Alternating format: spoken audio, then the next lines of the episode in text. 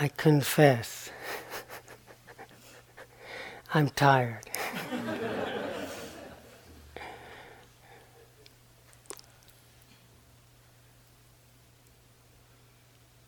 but the tiredness is appearing in a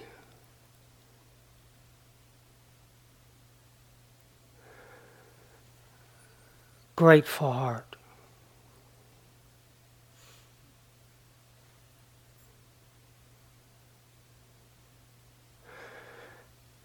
Somebody was asking the other day, I was saved by the bell, uh, but uh, about the practicing now and when one started out.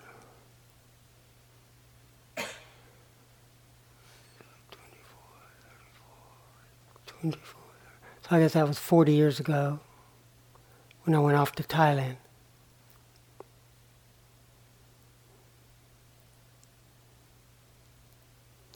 I got tired then, I get tired now.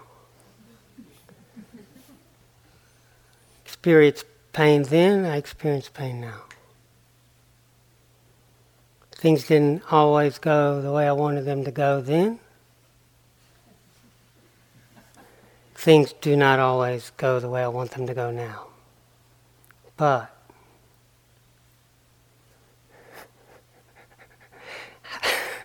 Hallelujah.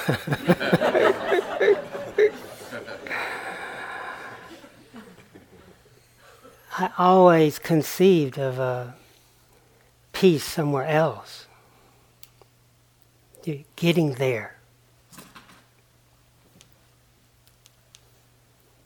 When work's hard enough, you get there. You're not there just because you're not doing it hard enough, well enough, right enough. And hard work has its place. It's virtuous, persistence is can be a great blessing. But as we've reflected, it can be an incredible curse, robbing us of ever appreciating anything, because we're always driving. The driving ones, as Rilke would say.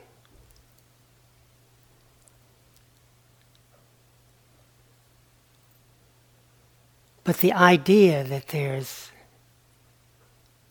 was just an idea, then I guess. Peace is always here and now. But it's true. What grace that this jewel, the sacred jewel, the home ground, is here. I'm grateful to meet wise, compassionate beings who, who know us because they know themselves. That looking too far, being so compulsive to get rid of what we have to get rid of, and overlooking this peace that is here, our, our true nature.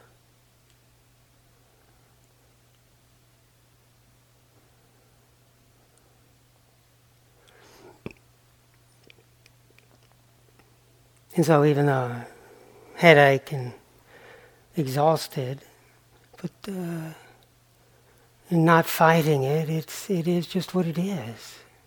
It's quite peaceful. You know, like we've been saying, is it heavy? Well, it's heavy, yeah, but I think it shouldn't be there.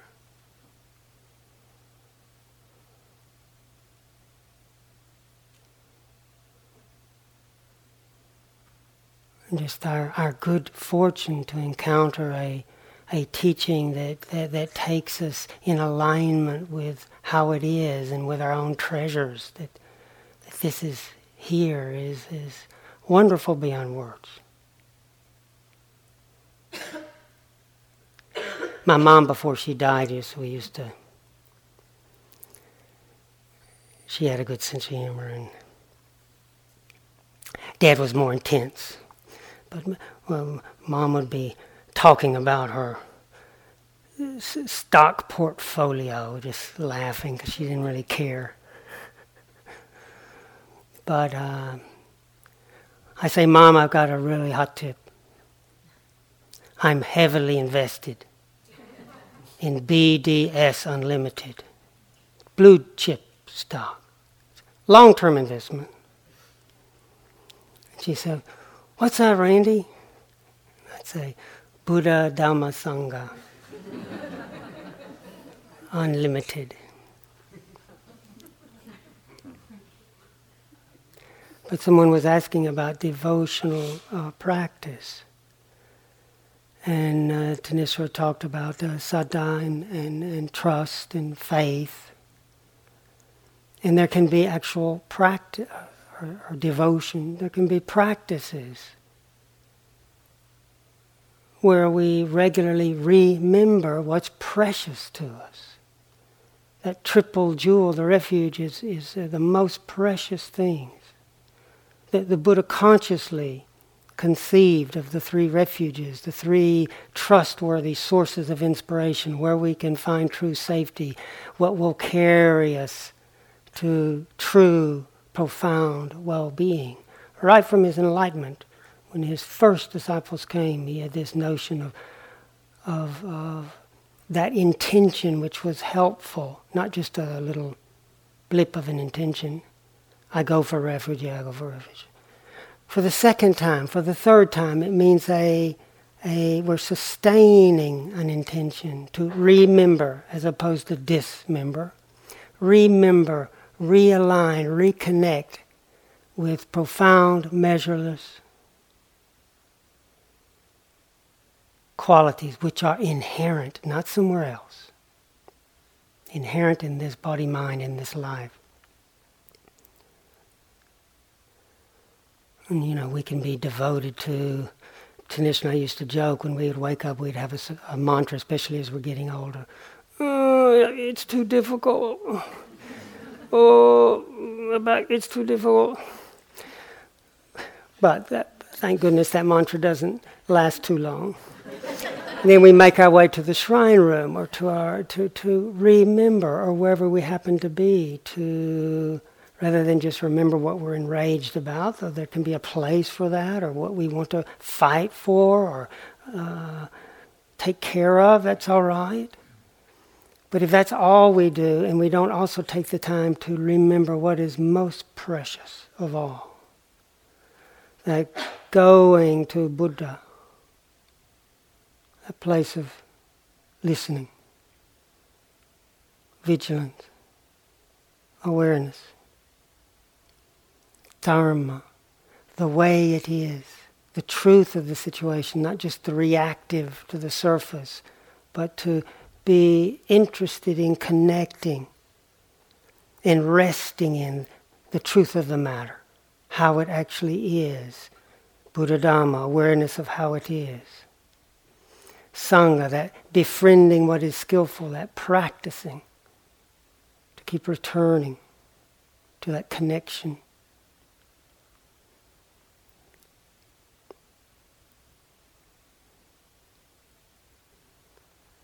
Then allows us to see whether we're being hijacked by what the Buddha called asava, these floods of, and this was talking about the desire, kamasava, bhavasava, we, you know, the the flood that carries us out to, to pleasure, the joy out there, to becoming, to getting successful.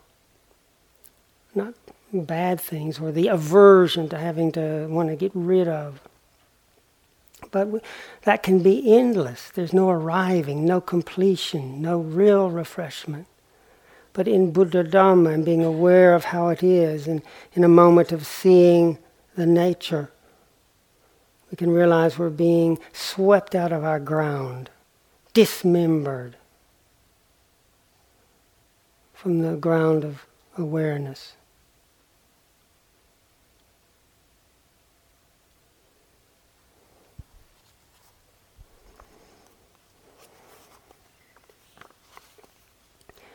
The Buddha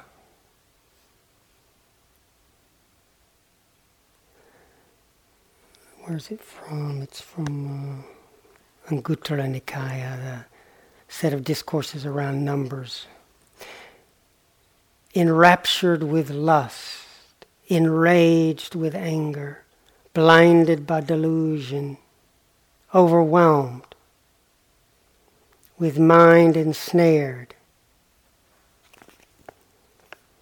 Beings aim at their own ruin, at the ruin of others, at the ruin of both, and they experience mental pain and grief. But if lust or craving, aversion, and delusion are relinquished, given up, then a person aims neither at his own ruin nor at the ruin of others, nor at the ruin of both. And he or she experiences no mental pain and grief. This is Nibbana.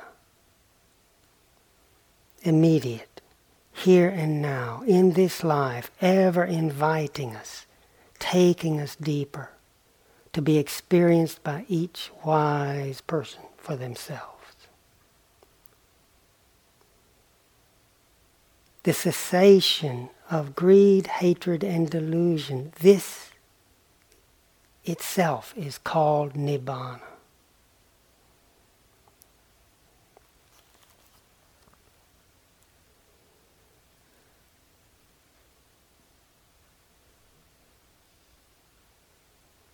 From the first night, remember us.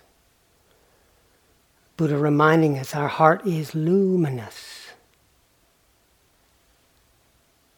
but we lose touch with it because we get confused by what's moving through the heart. We're not actually going anywhere, but that we're learning more and more to be fully here.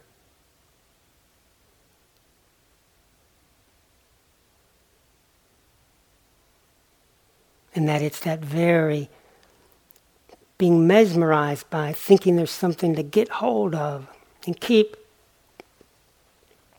my happiness, my pleasure, my body, my portfolio,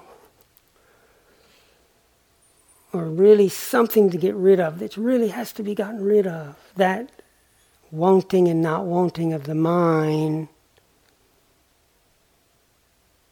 that sankara, that creation, really, of there's somewhere to go, something to get rid of, then the jewel that's here, we just don't see it. We overlook it. Taking the real to be unreal, we just assume it's not here. It's ever present, what uh, Thanissara was teaching us sharing beautifully the words of the Buddha last night about turn your mind to the deathless. It's not somewhere else.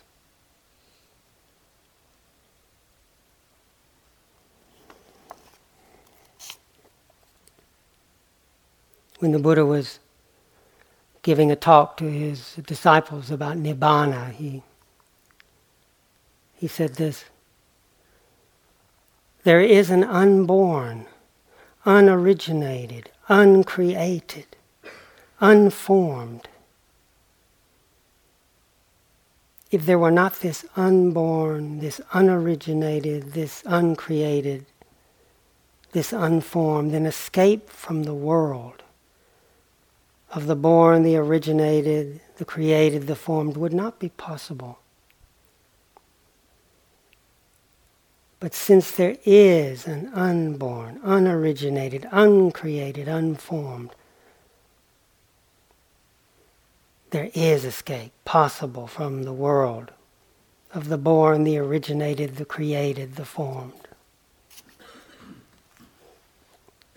There is freedom from suffering. If there was no deathless principle, unchanging principle, There would be no escape, so might as well just get it while you can, even though it keeps eluding us. We've been exploring, working hard.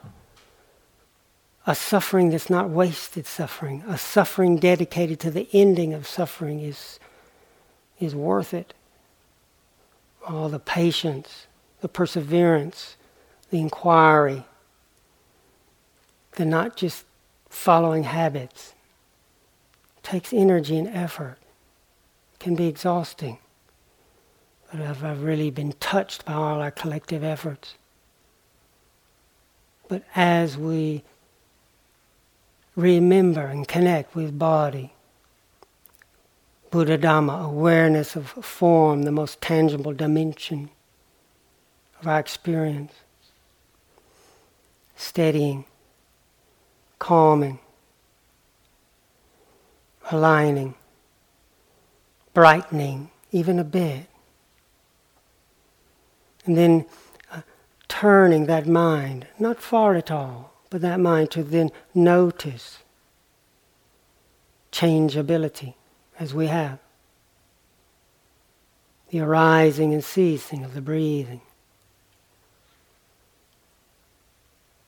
The welling and subsiding of pleasure and pain. The intensity and the dissipation of powerful moods that seem like they'll never end. And then where'd that go?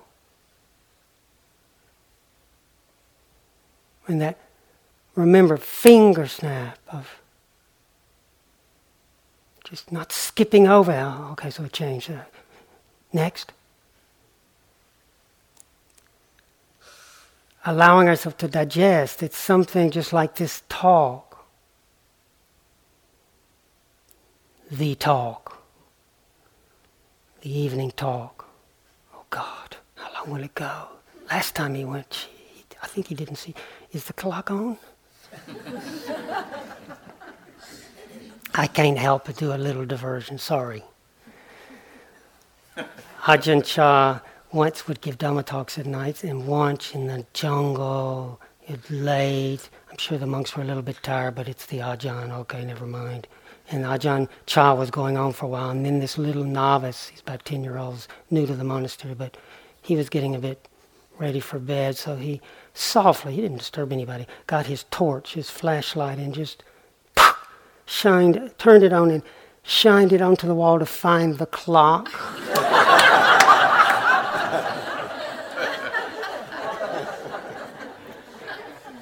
and 45 monks quietly went, because Ajahn Chah smiled and talked for a couple of hours. so don't push me. oh, God. The talk and all the opinions that we have about it, but to Buddha Dhamma, it's deep reflection, yoniso manasikara, not just the surface, but the allowing uh, the mind to look at the nature of talk phrases that keep rising, subsiding, and the changeability, and how each sound talks full of holes, keeps falling into the background.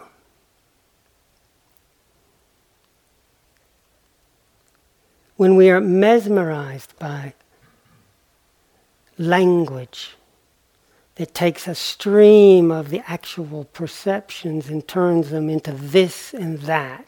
That little concretization, that creation of a thing, a me, a you, a this, a that, a here, a there. It's what the Buddha called papancha, because it tends to, you get a little this and then you got a that. You have a Dhamma talk and then suddenly it's long, it's short, it's good, it's bad. But if one actually goes close to it, is it a thing? Keeps welling up and subsiding. So as we notice how changeable sensations and feelings and thoughts, we've been exploring how that leads to dispassion because you mean all that stuff I'm going to lean on one of those things, and that's called upadana, climb on bhava, birth.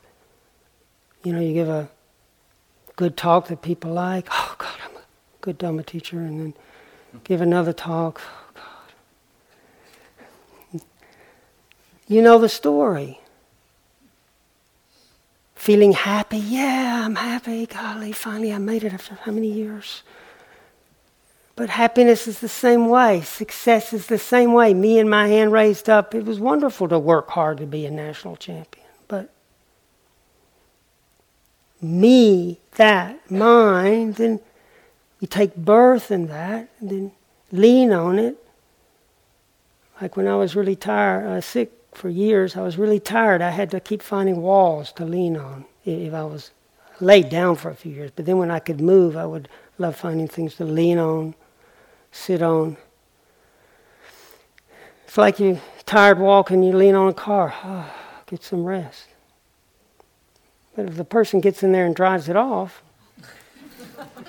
you fall down. So we lean on happiness, success, confident mood. That's birth. Then when it shifts, dislocation. So the mind then seeks stability, but looking for certainty in that which is uncertain, as Ajahn Chah said, you're bound to suffer. So as we see, as wisdom sees that, sees change, we start letting go. That's what Thanissara was turning your mind to the deathless. What comes and goes, that's what it does, is comes and goes. We fight it, we create the st- stress.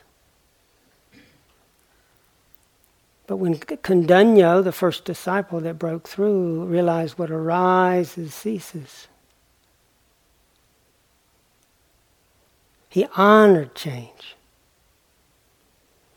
then he noticed what remained that image of the guest.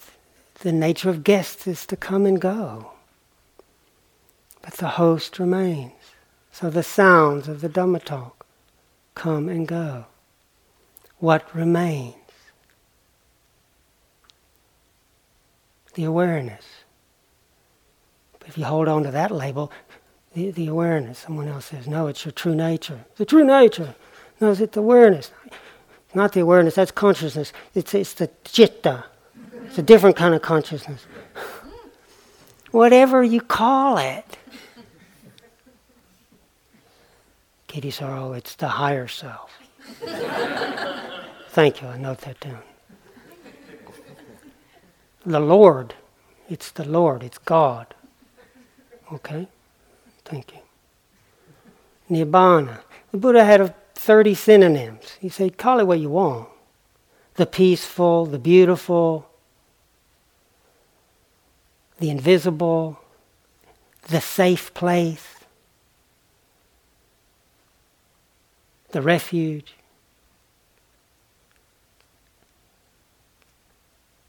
The undying, the deathless. As the Tao Te Ching says, the name that can be named is not the eternal name. So we hold the names lightly.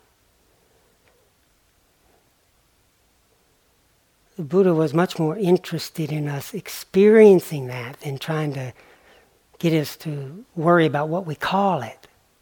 That's why I call it deathless.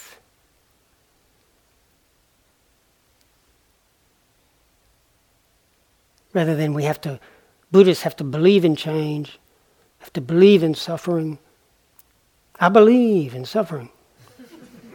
Come on, Kittisaro, you can do better than that. I believe in suffering. I believe in Nibbana. The skill of, rather than fixed, it's not permanent, is, is helping us hold lightly and let go of preconceptions.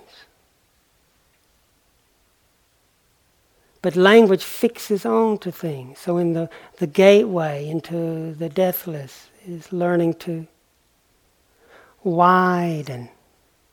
As we yoni yoniso manasikar, that means place things in the womb of the heart, of the mind. Everything has a context. We're not fooled by things. So, like this sound the sounds keep dissolving back into silence. Rather than being so focused on the forms, we were always encouraged to realize there would be no form without space.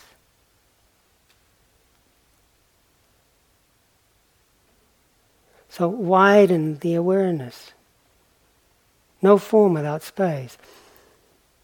Forms and go. A lot of people, few people. People that maybe we like or those we react to, those we know, those we don't know, they come, they go. But the space is untroubled. Space remains. The other simile that helped Kondañño, there was two images that helped him. One was the host and the guest. The other was came from a sunbeam. Came in uh, through the window, shined, and he saw the dust dancing in the sun. He noticed the dancing dust and that the space was not disturbed. It's the nature of dust to dance. What if you got in there and thought, come on, come on, don't move? Dust dances, but the space is untroubled. He realized in fixing, that's samsara, birth is a contraction from our measurelessness around a feeling, a thought. And we, it becomes solid in me. as we start practicing mindfulness and then wisdom, we realize whatever it is, whatever thought or feeling, it's arising and ceasing. It's moving through the space.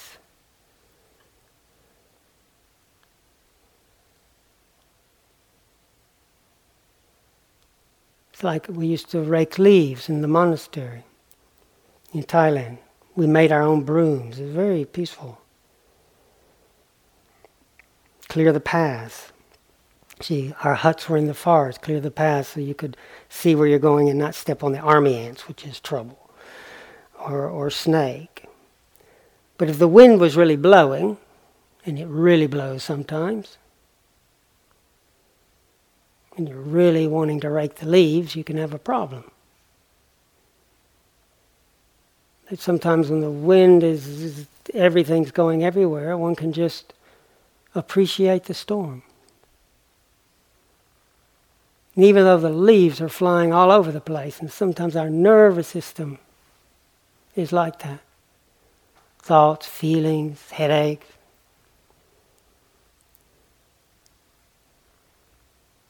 But the deathless heart, the Buddha said, peace is always here and now. Where would that be? Is space disturbed by the leaves when they're going like that? We just let the moving be moving. That's what it does. Conditions do that. So it is said, as space is to form, and silence is to sound, so too is awareness to all phenomena.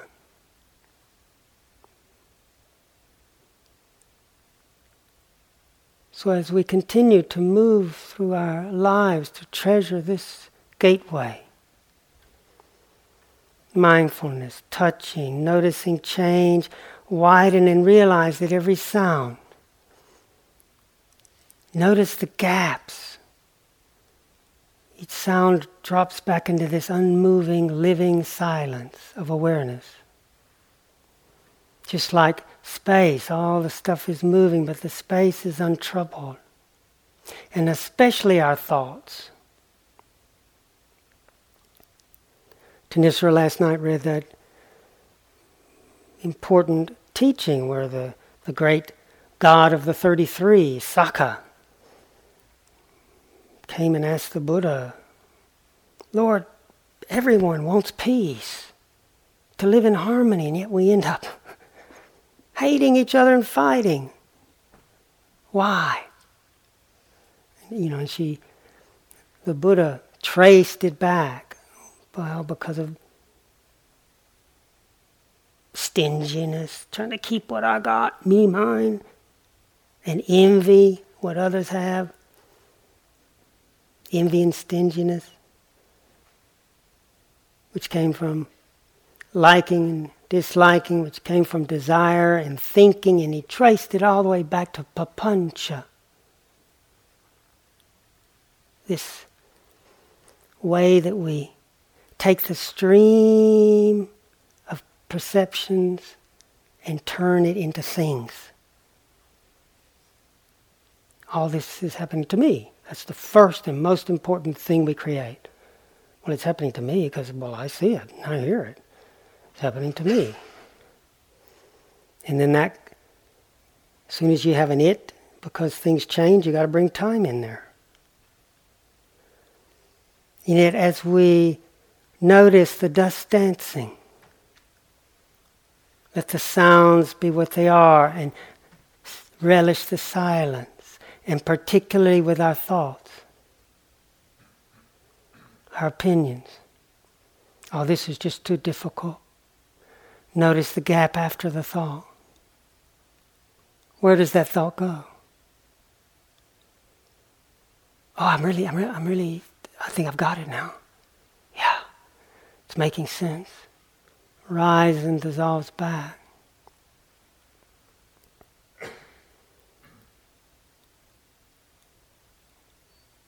An example is, is that's used in the scriptures is like a, a bubble on the river perception says, ah, oh, there it is.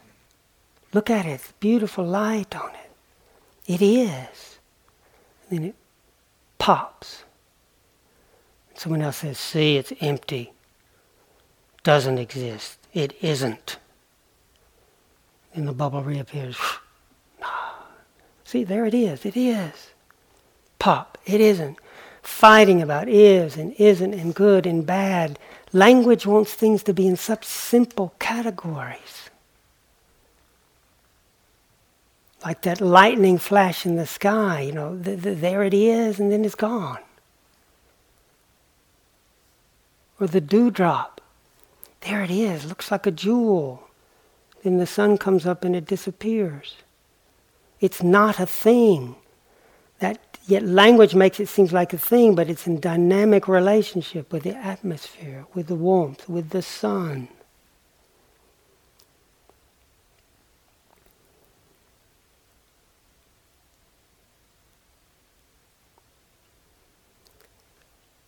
In the Lotus Sutra, Mahayana discourse near the end of the Buddha's life, he said, This Dharma, this reality cannot be described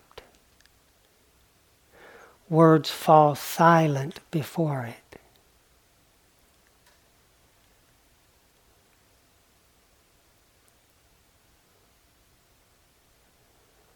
So, proliferation, the Buddha said there's a path to non proliferation. It's called Nippapancha. I want to at least touch on it, what we've been practicing. But when we get so excited about our thoughts and differentiations, and yes, it's powerful, it's a communication. But then when we turn to thoughts to figure out who we really are, it just ties us in knots. So notice in our calming practice, we moderate thought. Rather than thinking big essays, we shorten thought just to remind us to be here. And then to receive the moment and just using a thought to steady us here. And then to see the nature, changing nature, and to let go and notice that ground, ever present ground where everything keeps returning to. So Sakka also asked the Buddha, well, what is this path to non proliferation? And the Buddha said, well, you know, thought has its purpose. It's useful to to think and decide whether whatever you're doing is, is wholesome or not. Thinking is really helpful if it tells you, hey, that's going to harm yourself or another. That's useful. And if it's not wholesome, we learn to try not to do that or say that.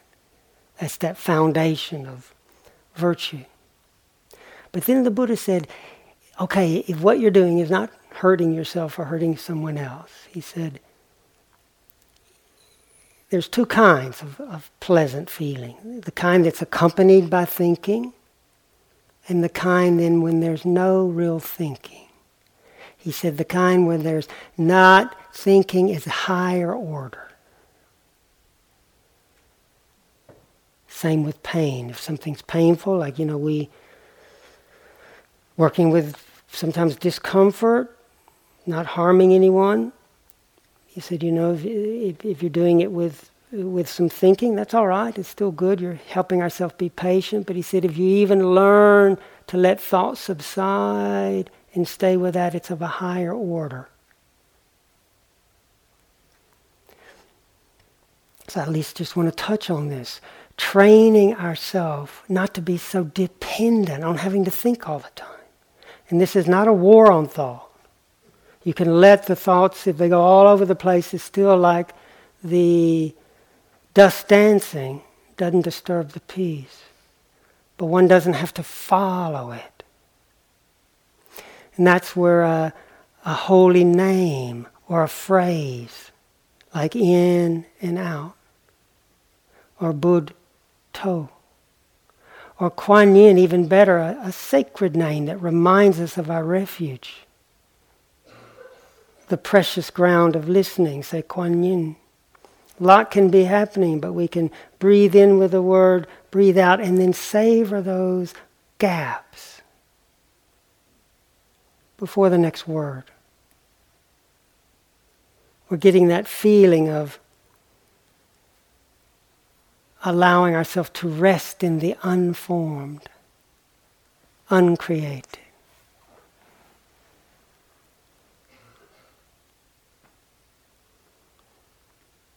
We can be having a cup of tea, just thinking about all kind of things, but then we can just say, having the cup of tea, let that phrase touch us, let it, and then for some moments just enjoy the touching the holding. Get the feeling for resting in those gaps.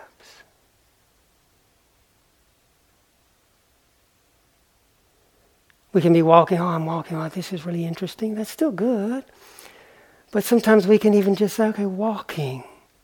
Let that phrase, hear that description dissolve, and then the actuality of walking is this incredible cascade of sensations. For moments, allowing ourselves just to be with that in the silence.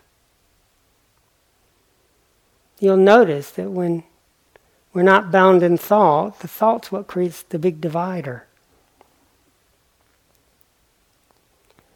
The Buddha said everything merges in the deathless. All this sense of me, you, here, there, tomorrow, all that multiplicity actually, in truth, in Nibbana, when we're connected to our true nature, the separations dissolve.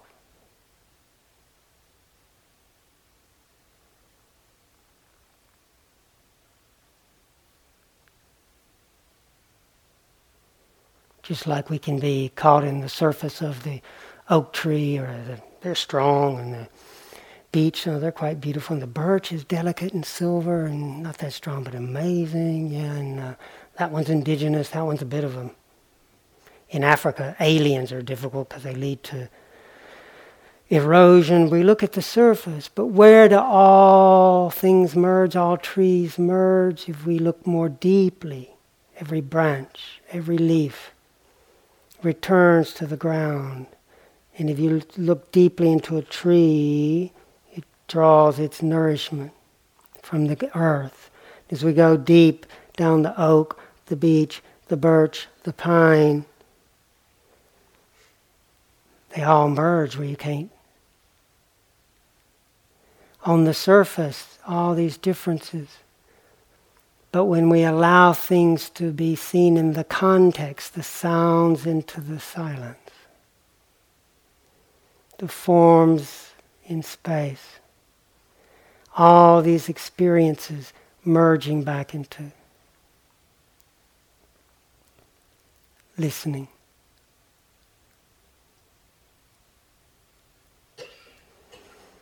when we taste uh, peace, then that's wonderful. Sometimes we just want to stay there and start resenting what pulls us out. Or if something's pulling us out, we've been remembering, we've been noticing how important it is to be aware of aversion. It's not only the grasping, wisdom helps you see everything changing and leads to dispassion, but aversion is melted by kindness. The other powerful doorway. And just like that finger snap of noticing change has incredible power, look what the Buddha said about kindness. He said, Disciples, if a disciple cultivates loving kindness for as long as a finger snap, he's called a bhikkhu, a true alms mendicant. He's not destitute of jhana. That's calm meditation. He carries out the Master's teaching. He responds to advice and does not eat the country's alms food in vain. So, what should be said of those who make much of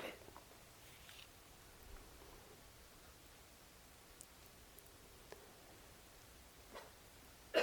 Mindfulness, wisdom, letting go into emptiness. The other gateway, why is even a finger snap of kindness? When we're not kind or compassionate, we made a wall. A creation here and there. In a moment of kindness, we're opening and allowing, welcoming, being well with, not pretending to like everything, but not fighting. Very powerful. These two great wings of awakening wisdom, seeing into, letting go, compassionate welcoming also guides us home because it nothing is excluded, everything is allowed. So the great sage Nisargadatta said, Wisdom says I'm nothing.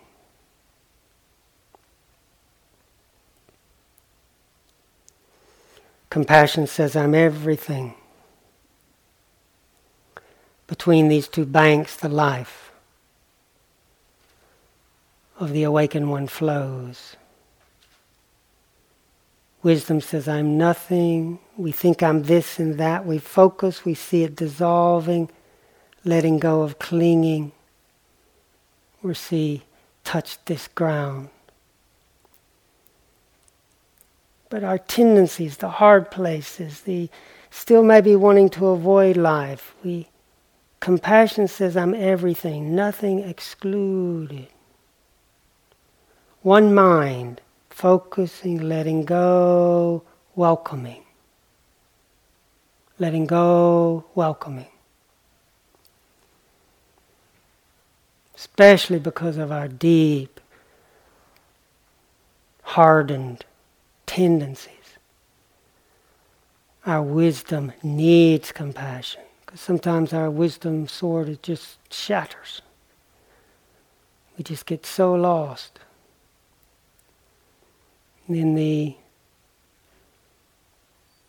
compassion, the kindness melts, the acceptance.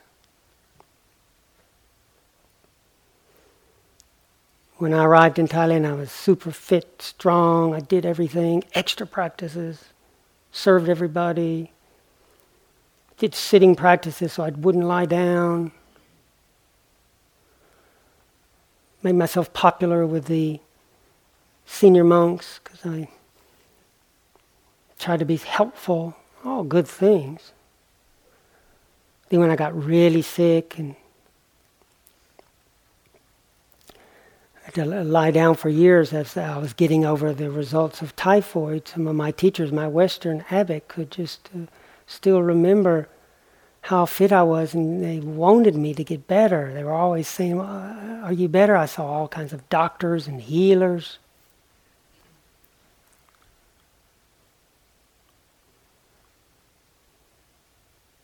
Just had to spend hour after hour lying down, being with pain, inflammation, internal bleeding, brain not working, body not working very well. But feeling, uh, you know, wanted to get better to this wonderful teaching, wanted to give something back. One day, my Western teacher, Ajahn Sumedho, he just realized something. He came up to see me.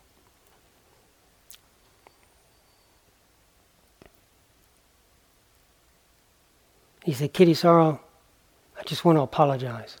I'm lying there and said, What? He said, No, I just want to apologize. For what, ah Ajahn? He said, I've realized that we've been putting all this pressure on you.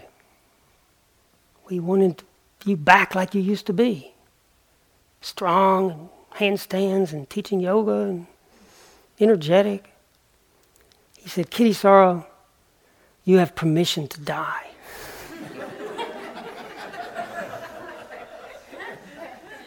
He said, I'm not saying I want you to die, but you have permission. And this uh, joy, relief, his tears,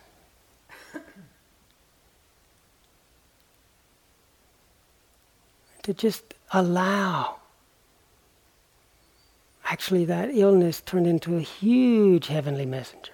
And that kindness of my teacher to just let me learn from that deeply accept. And then the pain was still painful, but it's not, when you're not telling yourself what it is, not pushing and pulling.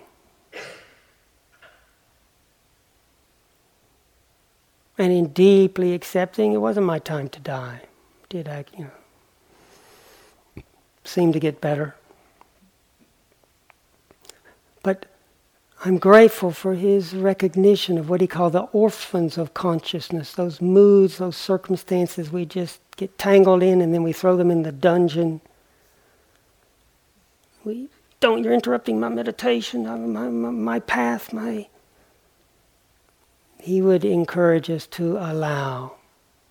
Just as even someone you don't like, you can still give them a place at the table. Say, here, have a cup of tea. Allowing and in that allowing, these, we all have a lot of these, there's a deep one of feeling unworthy, deep in our collective, that robs us all the time. Nothing's ever enough. To also allow, bless, listen to those voices come and go and dissolving into the silence let it have its lifespan. Keep noticing that wider, unmoving silence. That melting, that transformation of the heart can happen. These two go together, they're not far apart. Wisdom and compassion sound so different. Seeing into letting go, I'm not a thing, I'm nothing, compassion welcomes. These two mudras, they become a dance in our practice. They both are paramitas, they're natural qualities of the heart that carry us home to the sacred ground.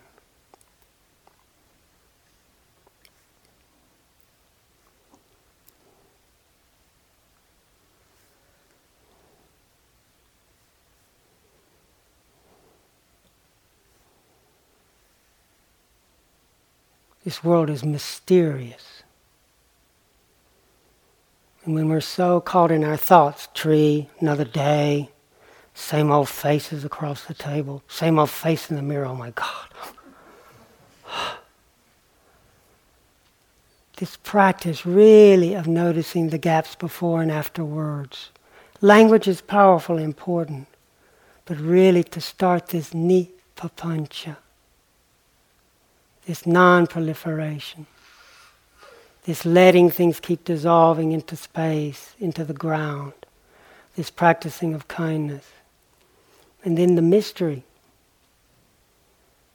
The mystery, the possibility that, wow, this right here. The wise ones, it said, are always rooting for us, encouraging us, blessing us, and sometimes we don't. We don't hear it. But the person that was asking about the devotional practice, well, a very important devotion, staying to the cherished refuge, but also using a word that keeps dissolving, so it also was helping me in Nippapancha. I use holding a name a lot in my daily life. Let the name like Kuan Yin be there, and then it, it means the one who listens. So it reminds me to trust in that listening, that that is already a safe place, unabiding.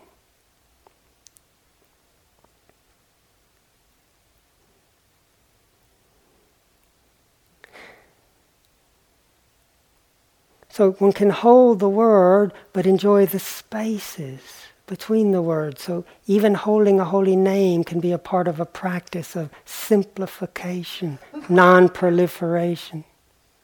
Really encourages. It can also encourage us to be patient and kind. Just to finish with a story about the mystery. One of my favorite activities as a monk when I got a bit better after the permission to die thing. Few years later, uh, when I was abbot of a small monastery, even though my energy still wasn't great, one thing that really helped me was every year we would go on tudong, which means to shake off. It means you shake off your attachment to your special things and your special routines, and we would leave the monastery and go walking for a few weeks with a few things, a sleeping bag and stuff like that a few monks, a few postulants. And one year we walked from southwest England, from where we were in Devon down to Plymouth. And one year we worked to walked to Bath. It took a few weeks each time. You didn't know we were going to stay at night. You'd say we're monks on pilgrimage. Uh, you meet someone and say, "Do you know where we might be allowed to have permission to put our tents for the night?" And some people say, "No, I don't know." Or some would say, oh, well, I have a barn. Or please, uh, do y'all have anything to eat? And so you, you would meet amazing people. And just the walking one step at a time was a wonderful return to mindfulness of the body. And that really helped my health. Maybe eight miles a day, ten miles a day. Um, and I would often hold a mantra, just rather than thinking about any old thing, just a a phrase. Do that. So once we were walking in in uh, toward Bath, through the, I think Somerset or somewhere, in England, and uh, I was just walking along with my mantra. And then we were on a, a path, and the, uh, up ahead the road was was forking. And then someone, but it was invisible, tapped me on the head and whispered in my ear, You should go to the right. And I go, Hmm? Tap me on the head. And I look, there's nobody there. No, you should go to the right. Okay, well, I mean, I didn't tell my um, assistant monk, someone just tapped me on the head and told me to go to the right. I didn't tell him that, but the junior monk had the map, uh, Venerable Ottapamo, who's very good at reading maps. And, he, and, and so as we, I just said, I think we should go uh, to the right, up ahead. And uh, and Ottapamo said, Venerable, no, look here, two sides of a triangle. See that uh, two there, there? That's a long way. We're, we're supposed, we should go to the left. I said, well, but that looks like a nice place, way to the right. He said, no, no, no, no that, that's way out of our way. We should go to the left. So, you know, I didn't go, well, someone just tapped me and said, go to the right. So I said, okay. So I, you know, went along because, well, why not? So we started going to the left on this little path, and we went, you know, 30 seconds a minute down the path. Out of nowhere, because I didn't see him before, there was a guy in the field that shouted out to us, Wouldn't come this way if I were you. and I said, he had a backpack on, looked like some kind of spray. And so I said, Venerable, I think we should go back. And so we, we went back to the, the path, and I just thought, this is interesting. So we just kept walking along. And about, you know, 30 minutes down the road,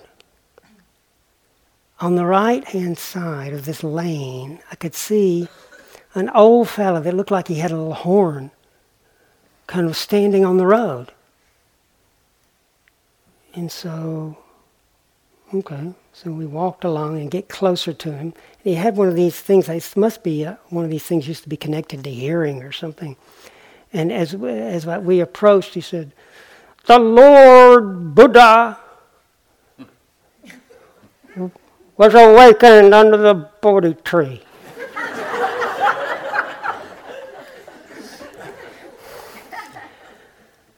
and he walked to Kasi to turn the wheel of the Dharma and open the doors to the deathless. Welcome.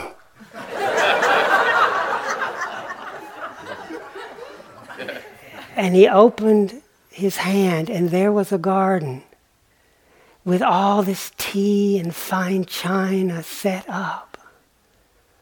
They'd been waiting. Early that morning, his daughter, who was just visiting, they had driven by, and he recognized us as monks. He was a colonel, retired colonel in India with the Gurkhas. And he said to us, Do you, do you think they'll come by? And it was his 80th birthday and she told me she didn't, he probably wasn't going to live longer. So they had it all set up. And we came in, and he had met a lama. And he had it, Om Mani Padme and, and he had a, a, prayer, precious prayer wheel, and he showed all the things, and he was so happy, and it was so graceful.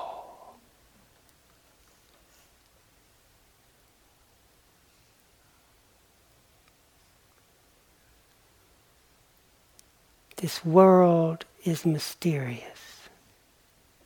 It cannot be described. Words fall silent before.